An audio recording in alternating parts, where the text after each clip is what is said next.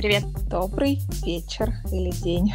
У нас только что э, был обед, я пообедала, у меня была треска под огромным количеством сливочного масла. Ой, мовчи, я видела. С горохом, это было невозможно вкусно. А ты? Ты чего сегодня ела? Я ела сегодня доедала шашлык, а потом сделала печеночный паштет. И как-то меня так накрыл печеночный паштет, что я не знаю, когда я поем в следующий раз. Я ела там в 4 часа, сейчас уже вот 8, и мне до сих пор так... Ясно. Ну что мы сегодня разбираем? Вторую часть кетомифов? Э, кетомифов, и да, надо как бы... Видишь, тема очень популярная. И почему популярная? Потому что ответы на простые злободневные вопросы. Я когда делаю вопросы в сторис, мне такое присылают, что просто, ну вообще, типа, а сметана это молочка, а тест на беременность реш, ну, решает, там, определяет кетоз. И поэтому вот такие простые... Серьезно, серьезно. Там... Или один вопрос, как похудеть на кето, и этот же человек через две секунды, как не бухать. Нормально. Я инстаграмлю, я инстаграмлю прямо вот в сторис прям вот две вещи вот эти и говорю, ну как бы ответ есть, вот не бухать, похудеть. Понятно. Вот, поэтому э, вот такая вот вещь, э, что очень простые вопросы, э, злободневные такие. Ну, плюс, как всегда, кето-мифы, это же, как всегда, боже, что же они там расскажут, что же они там расскажут. Я тебе еще хотела спросить по поводу, вот я буквально вчера какую-то очень крутую конференцию прослушала, Значит, что чувак а, заявляет? Это как бы сенсация в мире кето. Глюконеогенез безумно важен, ценен и необходим на кето. Почему? Мы же на кето не едим а, углеводы, да? а их неоткуда брать. И если мы выключим глю, глюконеогенез, у нас сахар в крови упадет в ноль, и мы умрем. Угу. То есть вот такая вот, все говорят, что типа это плохо, это там выбивает и все. Но по сути он-то прав. Во-первых, все же думают, что он включается глюконеогенез когда-то, да, а он на самом деле никогда не выключается. Конечно. Э, вот. Это первый миф, а, и вот в то же время этот э, человек а, реально говорит, ну вы, ну, вы понимаете, на стандарт American Diet он не нужен, вы едите достаточно всякой ерунды, чтобы у вас сахар в крови был физиологичный. Другое дело, что там инсулин и все такое. Да. А вот на, прямо на кето глюконеогенез вот прямо нужен, потому что, ну вы представьте, если его не будет, мы же вообще типа гипоклемия будет и все. Гипо что? Либо низкий сахар, низкий сахар, да, да, да, да, да, да. Нет, люди боятся реально этого глюконеогенеза как огня. Действительно, вот не понимают, что он идет постоянно, вот там вот в фоновом режиме, он постоянно происходит, это неотъемлемая часть кетоза, без него никак. Дело в том, что боятся вот переесть белка еще из-за этого, да, то есть, что э, избыток мяса превратится, вот как Мария Эмерих говорит, в тортик. Э, э Дело в том, тортик. что эта тема тоже очень своеобразна. То есть, когда замеряешь, ну, после адаптации, понятно, уже там месяц, два, три в кетозе, когда замеряешь кровь, если человеку подсчитать дозу, например, там 80 грамм белка, да, есть случаи, когда едят люди до 200 и они в кетозе. Да. И у них там единичка, да. то есть все нормально. Более того, когда я больше покопала про эту тему, глюконеогенез происходит, во-первых, нету таких доказательств, вот прямо что именно выбивает из-за кетоза из-за глю... глюконеогенеза, да. Есть там доказательства, что да. ты съел курогрудку или выпил коктейль, высокий инсулин, кетоны подавились, да. А то, что ты съел много жирного белка, как вот в карниворе, да, тебя выбило. Да. Ну, во-первых, там глюкогон работает, вот эта вся пропорция, на которую обращает да. внимание. Угу. Этого нету. А более того, глюконеогенез скорее происходит в организме из-за потребности белка, если не хватает энергии. То есть или за потребности глюкозы. То есть если мы говорим о человеке, который на углеводах, вот он, например, пошел на тренировку, очень сильно там тренировался, исчерпал всю свою глюкозу, тело плохо знает, что такое кетоны, и вот в момент, когда у него там на тренировке может сахар упасть или что-то в этом роде, вот тогда у него из белка начинаются катаболические процессы, то есть глюконеогенез тогда вот может легко включиться, или там не то, что включиться, а усилиться. Вот да. это вот Еще во время стресса. Во время стресса, безусловно, то есть кортизол. Но все э, такие вот источники больше указывают, что синтез э, глюкозы из белка происходит именно из-за потребности, из-за нехватки чего-либо, а не из-за того, что мы едим. И то, что мы едим, влияет не, не так сильно или практически не влияет. И если мы себе насчитали 90, 100, 50 или сколько там грамм белка, и если мы даже практически в два раза превысим эту белковую норму в какой-то день, то можно кетоз и не потерять. Да, очень важные источники белка, как э, Таня только что сказала, да, то есть жирное мясо – это не постное мясо, это совершенно разные вещи. Количество съеденные курогрудки определяет, выбивает у вас аскетоза или нет, в конце концов. Но а, дело в том, что действительно глюконеогенез такой процесс, который всегда происходит, всегда происходит по эм, требованию организма, абсолютно верно. Если нужна глюкоза, он ее делает. Причем тут очень круто, да, то, что инсулин при этом абсолютно ровный потому что когда происходит вот это по требованию выделения синтез глюкозы, да, а мы обычно как же на высокоуглеводных диетах мы просто едим глюкозу, но мы едим ее в таких количествах, что она просто нам не нужна в таких количествах, поэтому инсулин скачет. А здесь тебе глюкоза внутри организма, и все, у тебя есть фабрика вот эта на борту, она тебе делает сколько тебе надо, и не поднимается, и, э, собственно, глюкоза в крови и, собственно, инсулин из-за этого. Получается, если не поднимается инсулин, глюкоза в крови, тогда нечему паковаться с помощью инсулина в клетке. То есть mm-hmm. совсем не так уже и страшно, как звучит это раз. А плюс очень много, много было вещей, когда людей... Одно, одно неплохое исследование недавно нашла э, спортсменов, одних на углеводниках, других кетозников после хорошей адаптации. Реально, реально в статье сделали хорошо, их там полгода адаптировали. Их э, замеряли во время тренировки, и оказалось, что они использовали одинаковое количество глюкозы на тренировке. То есть угу. там это вообще стоит э, очень сильно покопаться, как, как это получается, почему тогда глюкоза у человека, который давно жироадаптирован, уходит во время тренировки, то есть во время сокращений пиковых или там нагрузок. Совершенно иные процессы могут происходить, которые так просто двумя предложениями или в подкасте за 15 минут ты не разберешь. Ну, в общем, вывод какой можно сделать про глюконеогенез? А, он неизбежен и не так, не так страшен черт, как его малюют. Ну, вот в отношении белка я все-таки подчеркну, что виды белка. Мясо, мясо рознь. Виды белка, безусловно, играют роль. Некоторые слушатели или вот э, фолловеры наши начинают, э, ты им там подкидываешь так, информацию, что там такие аминокислоты, такие аминокислоты. Они пытаются, вот я читала, у тебя кто-то креветки пытался разложить на лопатки. То есть а, кетогенные и кетогенные, да, что да, да, да. Ага, то да, есть да, вот да. даже так, прям глубоко в аминокислоты. То есть может этим Ой. заниматься, но в целом просто запомните простое правило.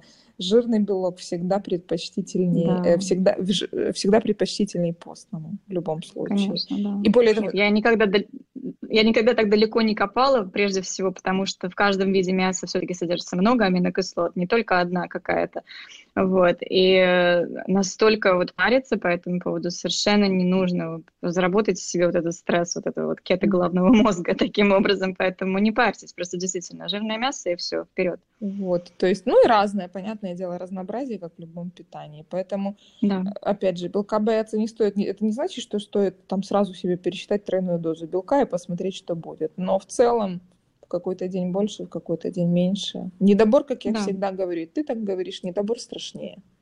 Да, вот. Да, абсолютно верно. И меряйте, если уж совсем сомневаетесь, но ну, просто меряйте в крови, но ну, будете знать, как на вас какие-то виды белка действуют, потому что это есть такой момент, да, на, на некоторых там говядина действует, э, повышает кетоны, а у некоторых свинин, наоборот, понижает, да, то есть, ну, тут по-разному. И это все очень индивидуально, хотя тут тоже очень много нюансов. Все не расскажешь. Все не расскажешь, более того, ты расскажешь эм, однозначного ответа как бы нету. Первое, реагируем по-разному. Второе, продукт может быть иной. Третье, обстоятельства могут быть иные. То есть все говорят, высокий гликемический индекс у рыбы, у, там, у белой рыбы у какой-то. А угу. я говорю всегда, ну а у салата низкий. А если я еще масло добавлю, как тогда вот эти индексы вообще можно посчитать или понять? Поэтому оперироваться тоже вот индексами как-то немного странно, хотя все, все же изучено, все же замерено. Да, и наши предки ничего этого не мерили. Не надо, вот, не надо действительно углубляться в такие дебри, Просто если сомневаетесь, меряете все. Или по самочувствию, ну как еще иначе? Ну, я так скажу, что кето и вообще анализ того, что ты ешь, или даже LCHF, и любая вообще, любое начинание с точки зрения пересмотра, что ты ешь, и чем ты питаешься, качество, это уже здорово. То есть, mm-hmm, если вы да. задумались минимально хотя бы о том, что у вас в тарелке, что вы будете кушать там вечером или как вам правильно питаться в отпуске, если вы уже об этом думаете, это уже большой шаг. Потому что 85% людей вообще не, не, не задают себе таких вопросов. Вот, потом классный такой кетомиф. Глютен выбивает из кетоза. Мы избегаем глютена, потому что он выбивает из кетоза. Не раз uh-huh. слышала. Ребята, мальчики и девочки, глютен это белок. Мы только что сказали, что белок не так страшен, поэтому технически глютен из кетоза не выбьет. Но глютен мы не едим по совсем другим причинам. Тут тоже как бы изучайте, какие компоненты в какой еде и почему они плохи. Многие вот точно так же молочку, да, безлактозную. Угу да. не думая, безлактозную.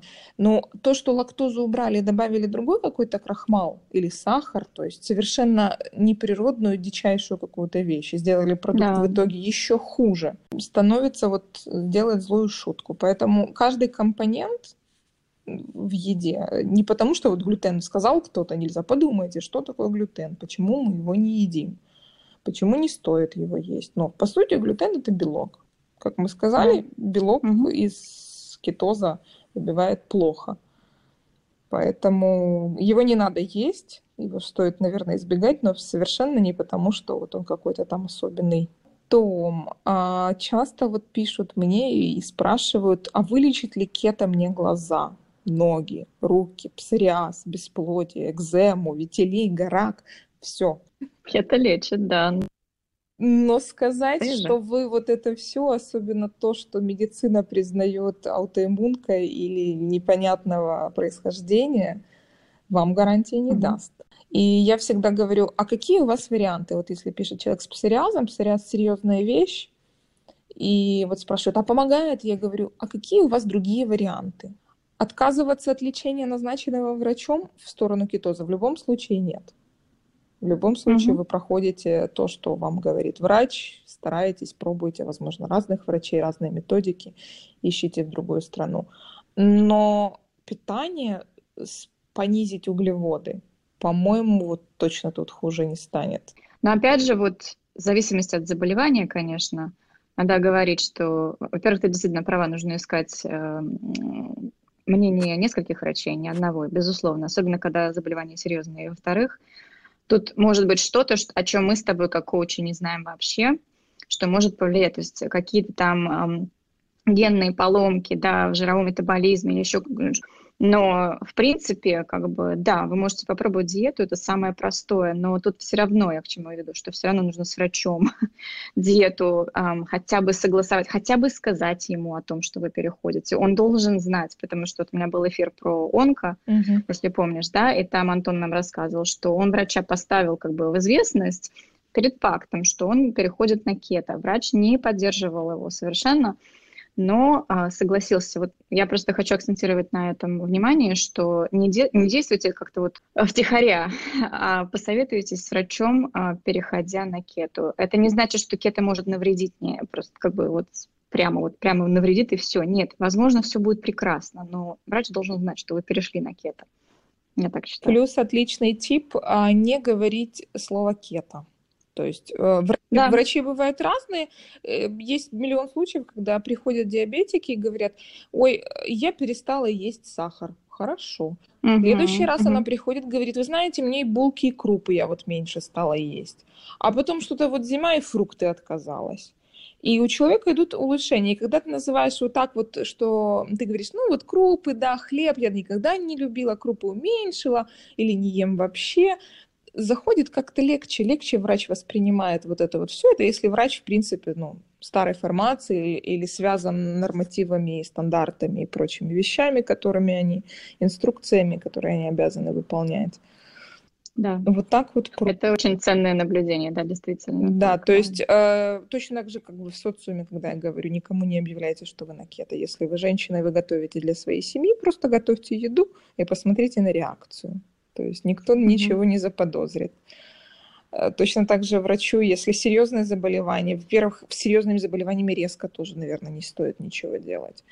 Второе, Конечно. рассказать, что вот это вот хочу убрать, почему обсудить. То есть это уже в случае заболеваний. Плюс вот конкретный случай по поводу глаз. Мне говорят, правда, что mm-hmm. кето лечит зрение? И я говорю, в целом нет. Кто-то пишет, ну вот если у диабетиков, у них там глаукома, у них там гликация э, капилляры и все такое. Да, это есть, но, во-первых, процесс гликации необратим. Во-вторых, если человек с диабетом в запущенной форме так, что у него уже есть патология на глаза, переход mm-hmm. на кето не, не гарантирует излечение этой ситуации не гарантирует. Смотри, как все запущено. Да, ну понимаешь, кажется, когда да? уже вот глаукома у человека, вот это вот помутнение, все, это значит, что mm-hmm. в принципе уже как бы есть серьезно. Но это у людей постарше, то есть там это не в 40 лет, а уже ближе к 65 проявляется. Я не, не думаю, что кето может здесь прям вылечить. Да. А много случаев я вот слышу а, Карла Фрэнклин, я не знаю, слушаешь ты подкаст ой, забыла уже, как называется, Two Keto Dudes, по-моему, ну, неважно. Mm-hmm. Он рассказывал о том, что вот у него был диабет второго типа, у него было вот просто уже последней как бы стадии, там все уже почки отказали практически, он уже умирал. Вот, и он перешел на кето, mm-hmm. вылечил диабет, просто вылечил, у него нет больше вот этого диагноза, но почки почкам-то от этого лучше не стало. Почки уже были настолько измучены этим диагнозом, этим, этим заболеванием, что ему пришлось пересаживать почки. Mm-hmm. То есть да, это не панацея, но э, кето, безусловно, лечит то, что... Э, то, что можно вылечить, где, где или, еще не по крайней запущено. мере, останавливает те процессы патологические, которые или замедляет, которые уже запущены, потому что, я же говорю, а какая альтернатива? Продолжать кушать овсянку? Ну, вы ее ели всю жизнь, да? Или там гречку, вы ели ее всю жизнь, хлеб ели всю жизнь. Вы можете продолжить в том же духе, но если ты хочешь что-то получить новое, может, что-то стоит сделать иначе, поэтому... Как там говорят, только безумцы постоянно делают одно и то Надеюсь, же. Надеюсь, да, да получить иной результат. Да, вот. да, да. Потом, очень такой милый э, миф, э, кетоз вот гарантирует похудение. Говорит, я в кетозе, но я не худею. Угу. То есть, да, ребята, это возможно. Можно и не худеть, можно даже набрать вес. Кетоз – это просто комфортное состояние, интересное состояние, но гарантий на похудение оно вам не дает. Нужен дефицит по-любому, ну, правильно? Безусловно. Вот как ни крути о калориях. Дефицит или какая-то вот, э, как это сейчас модно, time restricted feeding, то есть там да. группировать еду или э, какие-то голодания, ну, в общем, какие-то хитрости, потому что дефицит калорий это тоже как бы прекрасно, но, как говорит доктор Фанг, наше тело не знает, что такое калории, и это правда. Да. Калории придумал угу. человек в лаборатории для того, чтобы измерять энергию. Вот такие вот единицы. Наш организм получает какой-то продукт, неважно, там это картофель, мясо, любой продукт, который он получает, и он имеет какую-то гормональную реакцию на это. То есть он как-то реагирует, на какой-то продукт он выделяет такие гормоны, на какой-то продукт он выделяет такие гормоны. Но в принципе, что такое калории и как вот это измерять, это придумал человек для того, чтобы вот себе обозначить, как вот понять вот это вот все. Да, но и мы не печка. Да. Внутри нас все-таки не работает вот этот костер, да, плюс, который да. К этому аргументу всегда я говорю, есть тысячи случаев, когда девушки особенно едят там тысячу калорий, 900 калорий в день и не худеют. То есть почему? Дефицит калорий явно есть. Но вот не худеют же почему-то. Правильно. Или наоборот, какая-то вот патология, человек ест как не в себя, и он теряет вес, и ничего не может с собой угу. сделать. То есть угу. часто там бывает, опять же, у диабетиков в какой-то момент это срабатывает. У первого типа это понятно, даже у второго в какой-то момент это происходит. Резкая потеря, вот когда уже можно добить э, поджелудочную, или там гипертериоз у человека. То есть разные состояния эндокринной системы. Ест человек много и не поправляется. То есть, опять же, вот, ну, не единственный фактор, как я говорю, не единственный фактор это дефицит калорий, но конечно же, безусловно, больше ешь, меньше шансов на похудение. Да. Ну, просто почему так еще говорят? Потому что думаю, что раз ты ешь жир, значит, ты будешь в кетозе, значит, ты будешь худеть. Вот эта вот логическая да. цепочка, когда ты ешь жир, и, и от этого ты будешь худеть. Вот тут нет никакой связи совершенно. ты будешь есть жир, и ты будешь в кетозе, но все равно нужно соблюдать грамотный дефицит калорий, то есть голодать, да, вот как э, Таня сказала, грамотно, не постоянно держать дефицит калорий, а все-таки понимать процессы в своем организме, знать свой организм настолько, чтобы, э, ну, например, с той же самой щитовидкой, да, что э, здесь мне вот голодать сильно не надо, здесь тише, тише едешь, дальше да. будешь, да, то есть нужно подбирать это все под себя, а не действовать по каким-то схемам. Сейчас схем этих миллион, и это модно, да, да, и все пытаются, и все такие гордятся. Вот я на интервальном голодании каждый день, а я говорю, и что, вы делаете дефицит калорий каждый день? Ну, не удивляйтесь потом, что у вас не будет этого похудения. Ну, в общем, да, тут много фактов. Да, это очень важный пункт. Э, пункт. Очень здорово, что ты об этом пишешь, что вот нельзя все время в дефиците быть. Даже вот если вы голодаете, нельзя это делать постоянно, там, 2-3 недели, месяц подряд. Чередовать безусловно. Вот отсюда следующий миф, что, в принципе, обязательно нужно стремиться к интервальному голоданию на кето. Угу. То есть я бы так не сказала. Бывают случаи, когда некомфортно, когда противопоказано. Но это не Конечно. значит, что вы не похудеете без этого. Да. Да, голодание это такой очень э, важный аспект кето. Но почему? Потому что к нему приходишь естественным путем. И вот только в этом случае оно будет полезно, потому что ваш организм вам подскажет, когда ну, он не хочет есть. Да?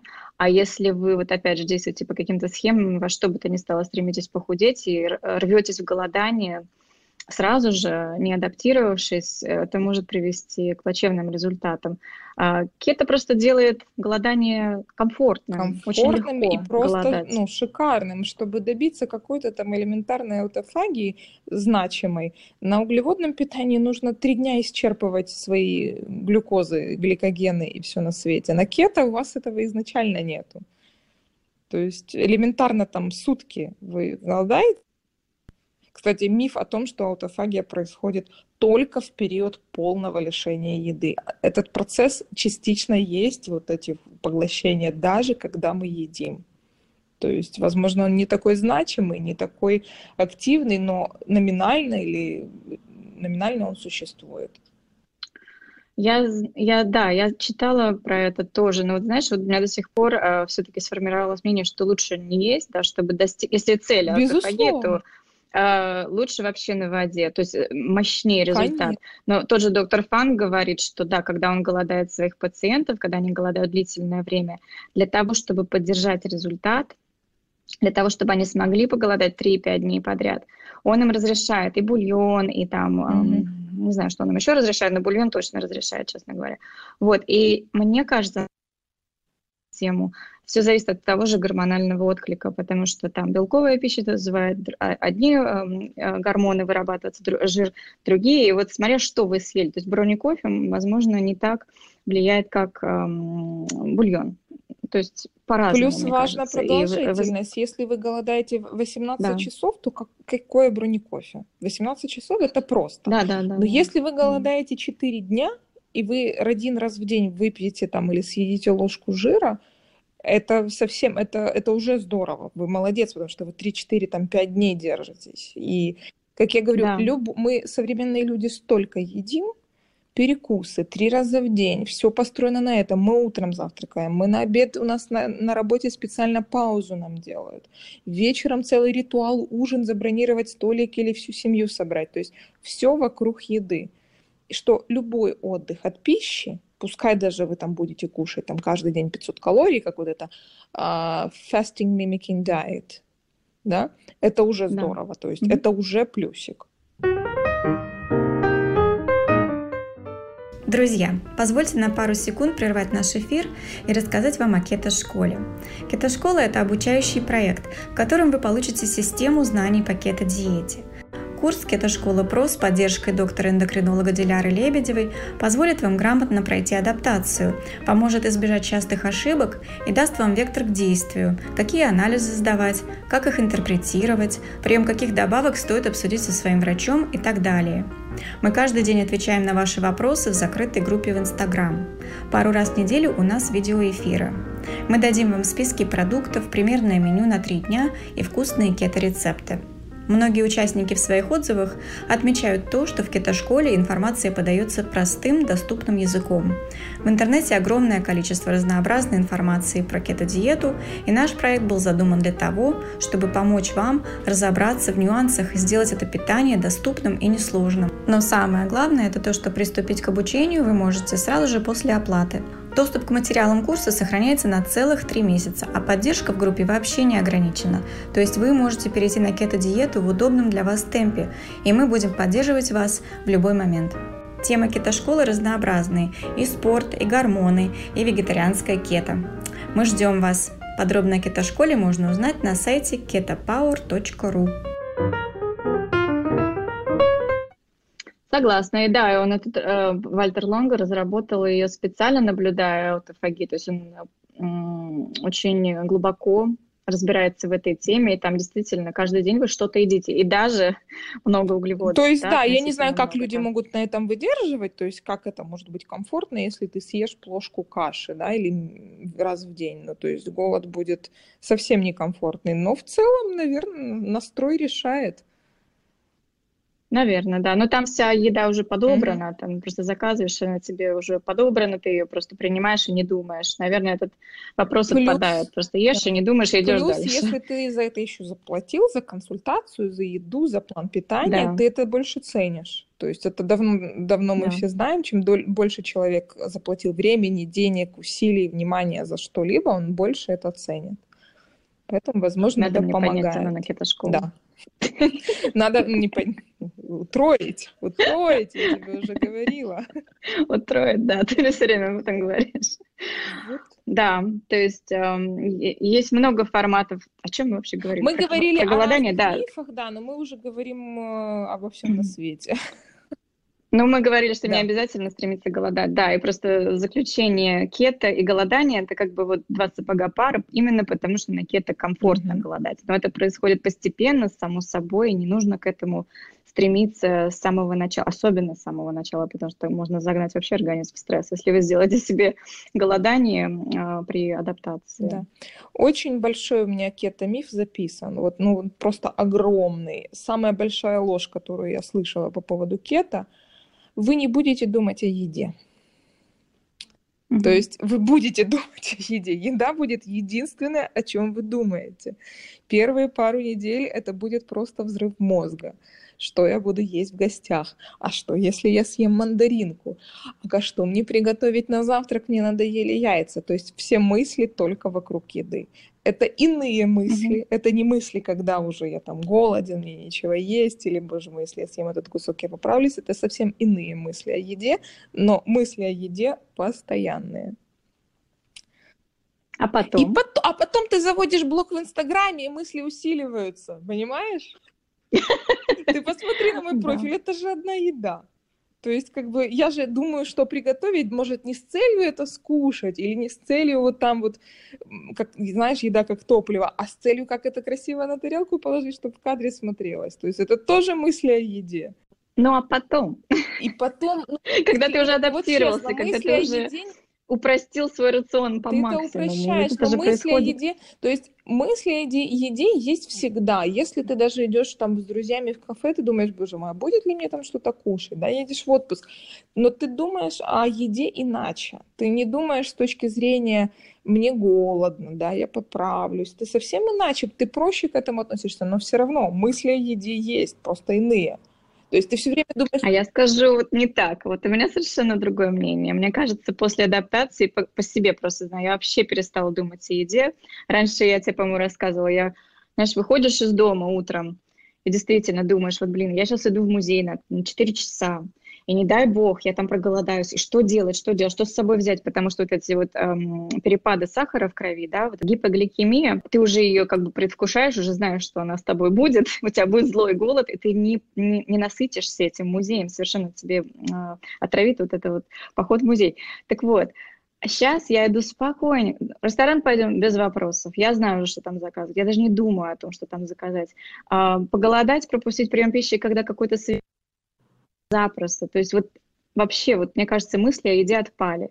У меня, по крайней мере. И многие С точки зрения есть... голода или вот что мне будет покушать, да, но ты все время думаешь о составе еды. Если кто-то ест, и это твой близкий, и он ест и запивает Кока-Колой, ты пытаешься себя сдержать, чтобы не устроить ликбез.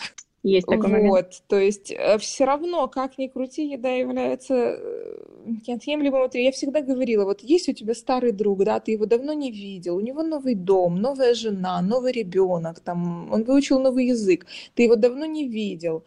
И когда вы собираетесь, что вы делаете? Безусловно, вы собираетесь вокруг еды. Если вы собираетесь у вас, вы думаете, что приготовить. Если вы собираетесь у них, вы думаете, а, что они думают, что приготовить. Если вы собираетесь в кафе, вы все вместе долго обсуждаете, куда вы пойдете. Ну, это неотъемлемая часть социума, все, на... все понятно, да. безусловно. Просто мысли о еде, мне кажется, как-то здоровее. Иначе, да, здоровее, иначе мысли о голоде, о том, что вот мне будет э, голодно или там что-то, этого не будет. Но будет, с другой стороны, как перепечь десертики, первый этап. Я всегда называю это э, кето-взросление. Все должны через это пройти, должны все масло ложкой поесть и что-то испечь. То есть это прям да. обязательно. Если вы через это не прошли, то молодцы. Я так не смогла. Я так не смогла. Поэтому, конечно, мысли о еде, вообще весь Инстаграм и все вот наши профили, кто люди за нами следят, э, очень много. Ну, одна еда. Я уже когда-то в эфире кому-то задавала, боже мой, что с нами не так? Мы собираемся в группы, мы приглашаем других людей, и мы разговариваем о том, что мы ели, что мы будем есть, зачем и вообще как нам дальше есть в нашей жизни. То есть совершенно странные, как казалось бы, темы, то есть для людей, для обсуждения. То есть все вокруг еды. Ну, мы есть то, что мы да, едим. Поэтому... И мы, собственно, занимаемся вы не просвещением, думать, так сказать, не побоюсь да, этого вы не слова. будете думать о еде да. как-то так, знаешь, очень... Будет. Да, ну я поняла, о чем да, ты, то есть да. И еще просто в контексте голода еще говорят, что вы не будете думать о еде постоянно, тут надо добавить постоянно, да, то есть есть какие-то периоды между приемом пищи, когда ты вообще не думаешь о том, что ты съешь через несколько часов и съешь ли вообще, а на обычной диете ты постоянно. Вот я говорю, каждые два часа, что поесть, да. что поесть, что поесть. А плюс еще а, такой миф, да, на кето вот нету аппетита. Люди путают аппетит и голод. Аппетит есть. Да, да. Еда очень угу. вкусная. Вы едите с удовольствием, потому что, ну, это вообще бесподобно. Макать бекон э, в майонезик э, – это просто шикарно. Но вот голода нету, да. Это да. Или его не должно быть, или мы стремимся, чтобы его не было. То есть у кого-то, возможно, он есть из-за состояния здоровья или держится долго, или проблематичные какие-то mm-hmm. есть моменты. Но в целом стремление и вообще вся задумка этого, чтобы не было голода. Но аппетит есть. Мне кажется, аппетит э, возникает, когда действительно ты думаешь о еде, какой-то вот рецептик увидел, слюна уже потекла, ну, да? да, или когда ты сидишь за столом, кто-то еще что-то ест, вот особенно есть если запрещенку. Люди, да. Это аппетит. А вот голод, мы начинаем чувствовать свой физиологический голод. Это огромнейший плюс кетоза.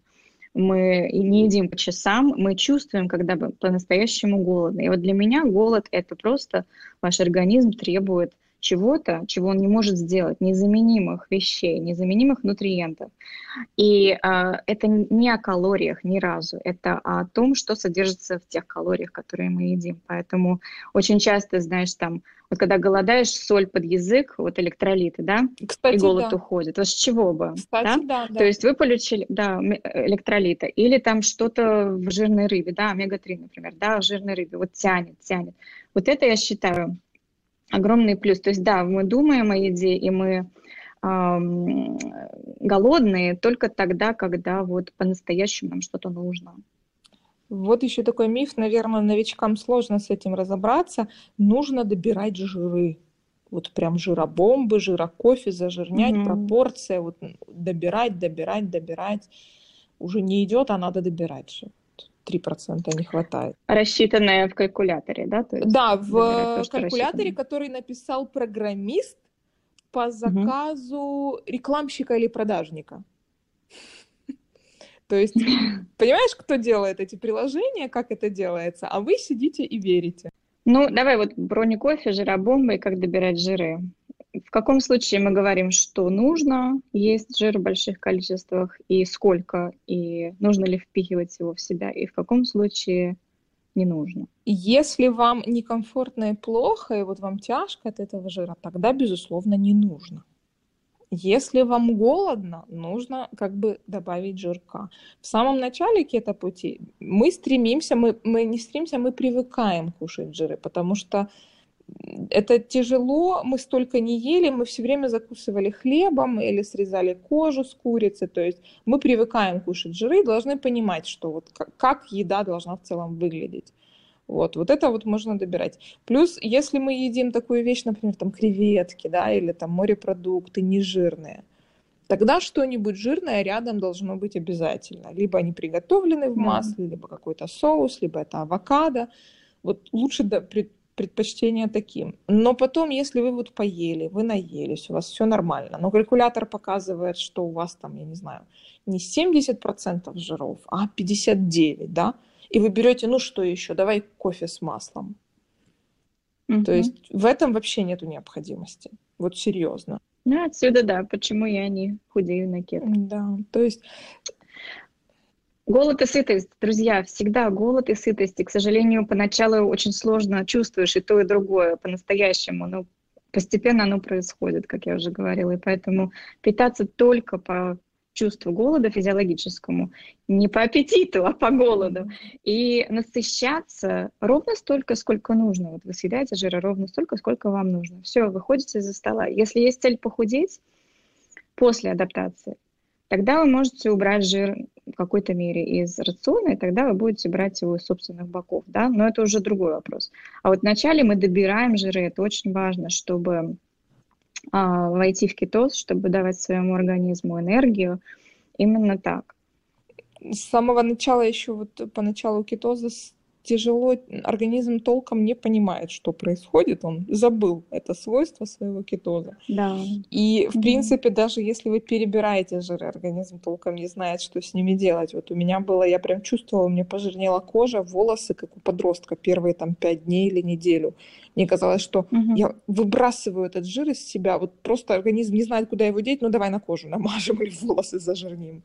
Да, да, есть такое. То есть да. бояться этого вообще не надо, но в целом потом, когда вы адаптируетесь, зажир... ешьте просто самые жирные вещи, вы предпоч... предпочтение всему самому жирному, но заливать маслами, закидываться бомбами жировыми. Вообще девушкам, особенно женщинам, кто там себе насчитал там 1500-600 калорий ниже, туда вообще никак mm-hmm. не, не впишутся никакие вот эти жиробомбы они впишутся только в ущерб а, полноценной еде. Вот именно, в ущерб, да. Очень много пьют. Две-три чашки брони кофе в день. Да. Не, кто-то говорит, я, а, я не часто пью, я ну, там раз в день только пью, столовую ложку туда кладу, там масло. Угу. То есть, ну, столовую ложку можно так хорошо подгрузить маслом кокосовым, например. То есть там будет такая хорошая доза. Да, обычно даже две столовых ложки кокосового, две столовых ложки сливочного. Вот в, од... в один 600-700 калорий и никаких. Ух да, ты, вот. Ты.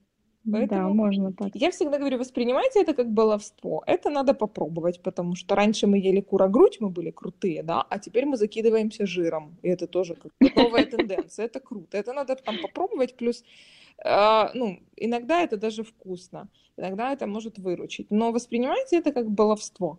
То есть иногда или когда-нибудь там вы можете попробовать, но думать, что это неотъемлемый атрибут эм, кето, это большой миф.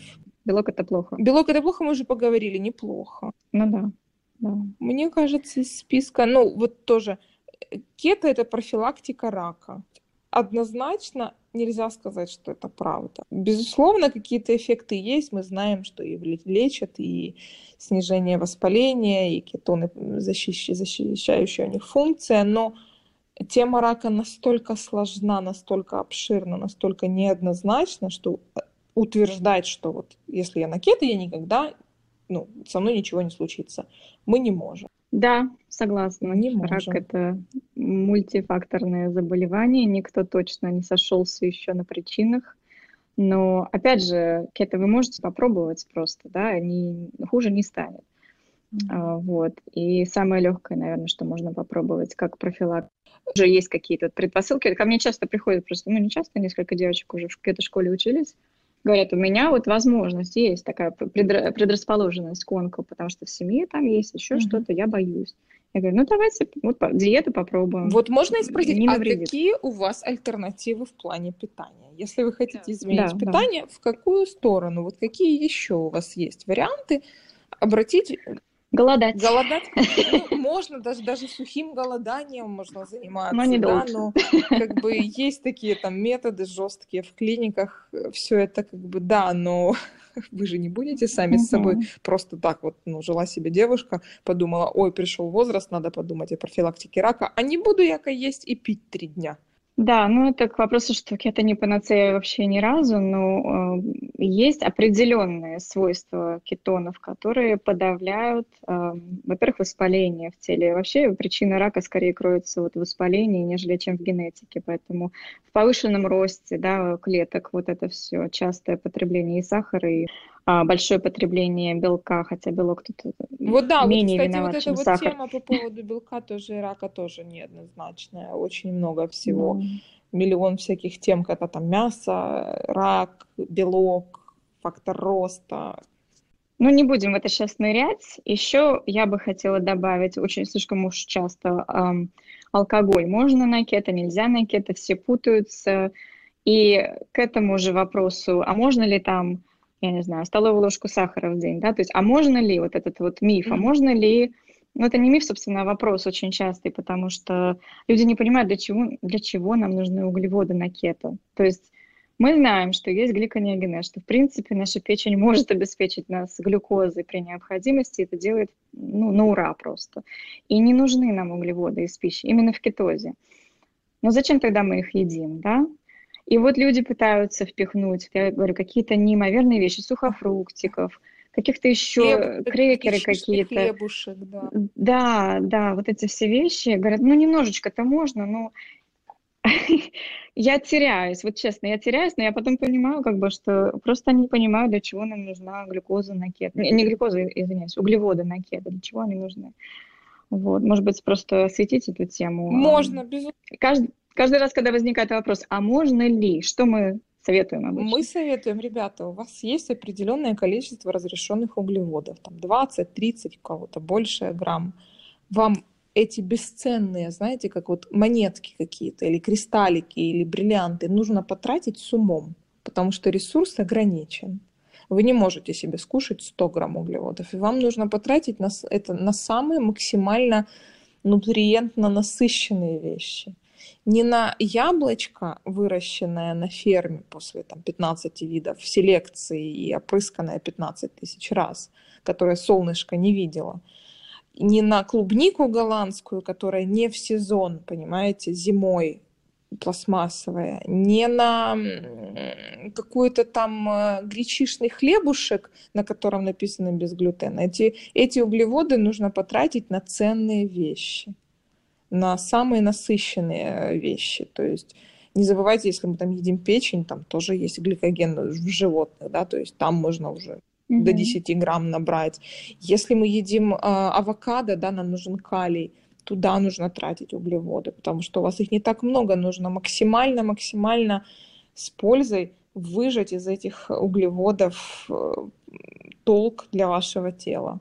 Это важно, безусловно, но Сегодня мне прислали вопрос, а можно бокал вина? Я говорю, ну, зависит от контекста. Каждый день, ну, не знаю, под вопросом. А она мне говорит, а я по бутылке в день выпиваю. Я говорю, ну, решать вам.